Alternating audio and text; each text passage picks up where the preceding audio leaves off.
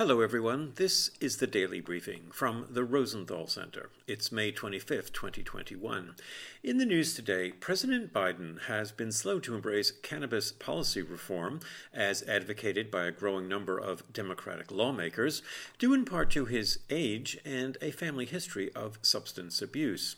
Yet, a Brookings paper argues that if the Biden White House did jump into the debate, it would definitely be in a better position to shape such reform to its liking.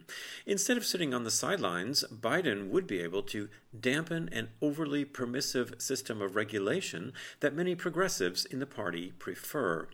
In fact, as president, Biden could have a powerful role in setting the precise way the federal government regulates this space, and in a way that reflects his own views. For the most part, Biden favors decriminalization of marijuana and letting states go their own way on legalization, but he does not support ending federal level prohibition. And that's the daily briefing from the Rosenthal Center. Thanks for listening.